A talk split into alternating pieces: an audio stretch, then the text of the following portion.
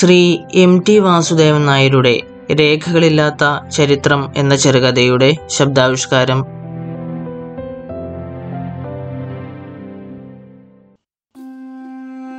ഹൂഡിനിയിൽ നിന്നാണ് തുടങ്ങേണ്ടത്. ഹൂഡിനി ലോകം കണ്ട ഏറ്റവും വലിയ ജാലവിദ്യക്കാരനായിരുന്നു. ബാസ്റ്റൽ തടവമുറിയിൽ നിന്ന് പുറത്തു കിടക്കാൻ ഏതാനും നിമിഷങ്ങൾ മതി. തെയിംസ് നദി ഡിസംബർ മാസത്തിൽ ഉറഞ്ഞു കിടക്കുന്ന കാലത്ത് മഞ്ഞുകട്ട വെട്ടിപ്പൊളിച്ച ചെറിയ വിടവിലൂടെ കൈക്കും കാലിനും വിലങ്ങണിയിച്ച് ഹൂഡിനിയെ കെട്ടിത്താഴ്ത്തുന്നു. ഹൂഡിനി നിമിഷങ്ങൾ കൊണ്ട് പുറത്തു വരുന്നു. പൂട്ടുകൾ കയ്യാമങ്ങൾ ജയിലറകൾ എല്ലാം ഹൂഡിനിയുടെ കൈവരുതിന് മുമ്പിൽ തുറക്കുന്നു. മായാജാലത്തിന്റെ ചക്രവർത്തിയായ ഹൂഡിനി ലോകം കീഴടക്കി ജൈത്രയാത്ര നടത്തി. അക്കാലത്ത് ഒരിക്കൽ ഹൂഡിനിയെ വെല്ലുവിളിക്കാൻ കഴിവുള്ള മറ്റൊരു മായാജാലക്കാരൻ വന്നു. ഈജിപ്തുകാരനായ അഹമ്മദ് ബെ ന്യൂയോർക്കായിരുന്നു മത്സരത്തിന്റെ രംഗം. മായാജാലങ്ങളുടെയും മന്ത്രസിദ്ധികളുടെയും നാടായ കിഴക്കിൽ നിന്ന് വന്നവനെ ജനം ആശങ്കകളോട് നോക്കി നിന്നു. കയ്യാമങ്ങളിൽ നിന്നും പൂട്ടിയിട്ട തപാൽപ്പെട്ടിയിൽ നിന്നും കൂറ്റൻ മിൽക്ക് കാനുകളിൽ നിന്നും ഭ്രാന്തന്മാരെ പൂട്ടിയിടാറുള്ള സ്ട്രെയിറ്റ് ജാക്കറ്റുകളിൽ നിന്നും ഹൂഡിനി രക്ഷപ്പെടുന്നത് കണ്ട് ജനം ഹർഷാരവും മുഴക്കി. തലപ്പാവും കണ്ണുകളിൽ അത്ഭുത ശക്തികളുടെ നിഗൂഢതകളുമുള്ള അഹമ്മദ് ബേ എതിരാളി ചെയ്ത വിദ്യകളെല്ലാം അതിലും ലാഘവത്തോടെ ചെയ്തു. ജനം രണ്ട് ചേരിയായി തിരിഞ്ഞു. കിഴക്കിന് കയ്യടികൾ. രംഗത്ത് നിന്ന് ആളുകളെ കൂടിനി അപ്രത്യക്ഷരാക്കി. കേക്കറോക്കാരൻ മാന്ത്രികൻ അത് ആവർത്തിച്ചു. അവസാനം കൂടിനിയുടെ മാസ്റ്റർ പീസ് അവതരിപ്പിച്ചു.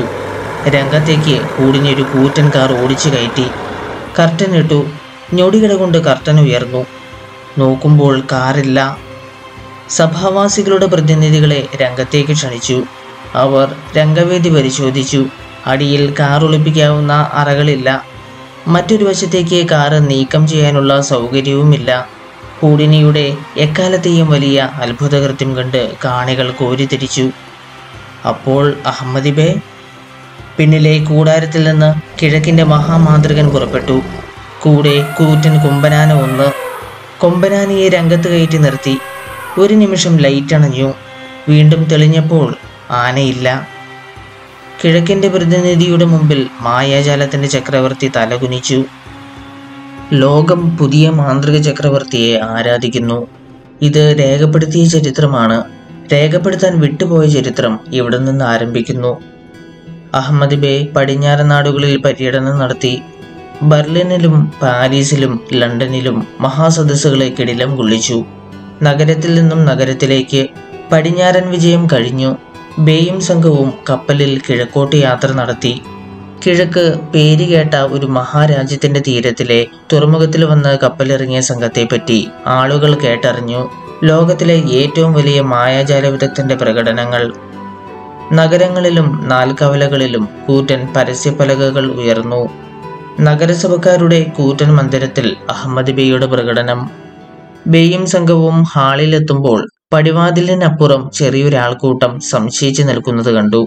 അകത്തു കടന്നപ്പോൾ അവിടെ ആരുമില്ല. സഭാമന്ദിരം ഒഴിഞ്ഞു കിടക്കുന്നു. കോൺട്രാക്ടർ സമാധാനിപ്പിച്ചു. പേടിക്കണ്ട ഞങ്ങളുടെ ആൾക്കാർ എങ്ങനെയാണ് കുറച്ചു കഴിയും ഒരു തീരുമാനത്തിലെത്താൻ. എന്ത് തീരുമാനം? ബേ ശോഭം പുറത്തു കാണിക്കാതെ ചോദിച്ചു. കയറണോ കയറണ്ടേ? അതാണ് ചോദ്യം.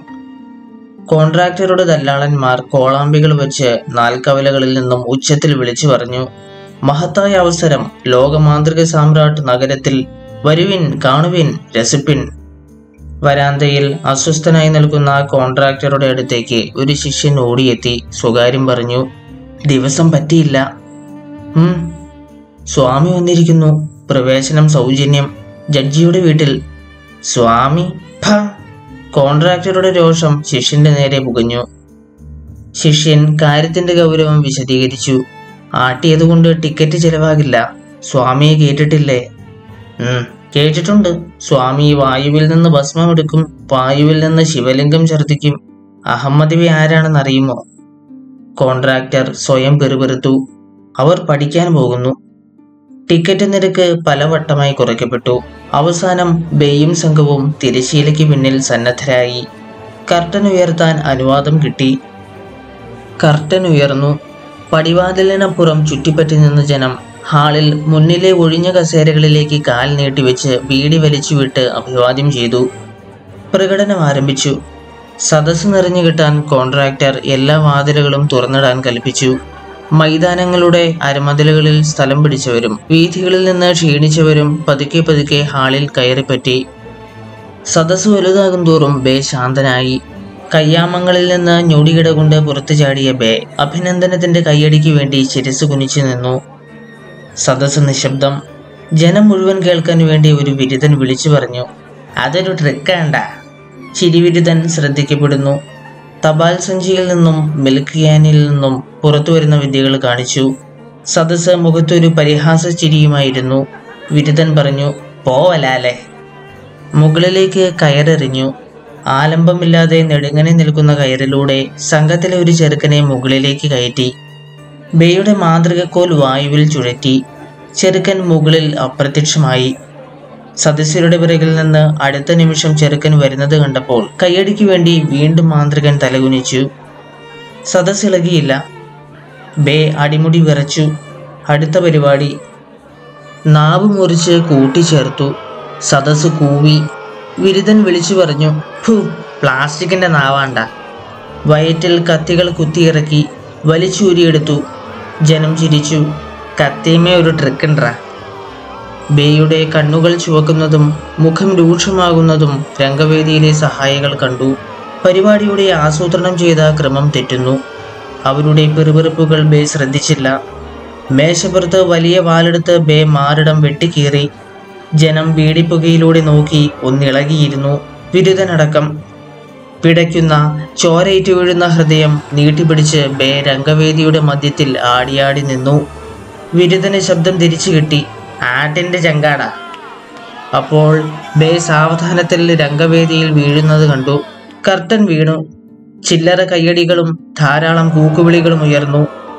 ജനം പുറത്തു കിടന്നാരെ അനുയായികൾ നിശബ്ദം മാന്ത്രികന്റെ മൃതദേഹവും ചുവന്ന് വീതിയിലിറങ്ങി കയറിന് മുകളിൽ അപ്രത്യക്ഷനാകാറുള്ള കുട്ടി കണ്ണീരൊതുക്കിക്കൊണ്ട് പിന്നാലെ നടന്ന് സഹപ്രവർത്തകനോട് ചോദിച്ചു നമ്മൾ എവിടെയാണ് ഇതേത് നാടാണ്?